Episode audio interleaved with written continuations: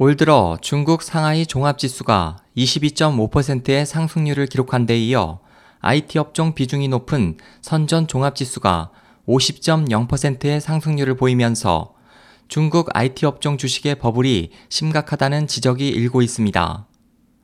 7일 블룸버그 통신은 미국 IT 버블이 절정에 달했던 2000년 3월 나스닥 지수의 주가 수익 비율 PER이 156배였던 데 비해 현재 중국 IT 업종의 비율은 220배에 이른다며 현재 중국 IT 업종의 버블이 매우 심각하다고 전했습니다.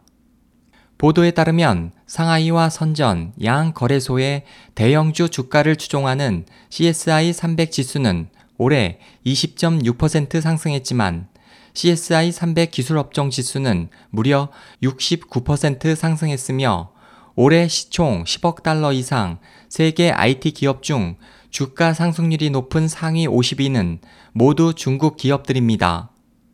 또 기업 공개 시장에서는 지난해 10월 선전 거래소에 상장된 베이징 티안리 모바일 서비스의 현재 주가가 공모가와 비교해 무려 1871% 올랐으며 PER은 379배에 이릅니다.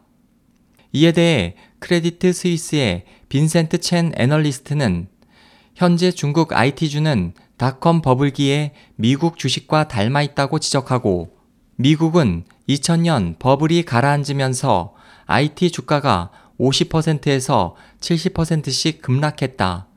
중국 IT주 주가도 버블이 빠지면 비슷한 수준의 큰 폭 조정을 받을 수 있다고 말했습니다.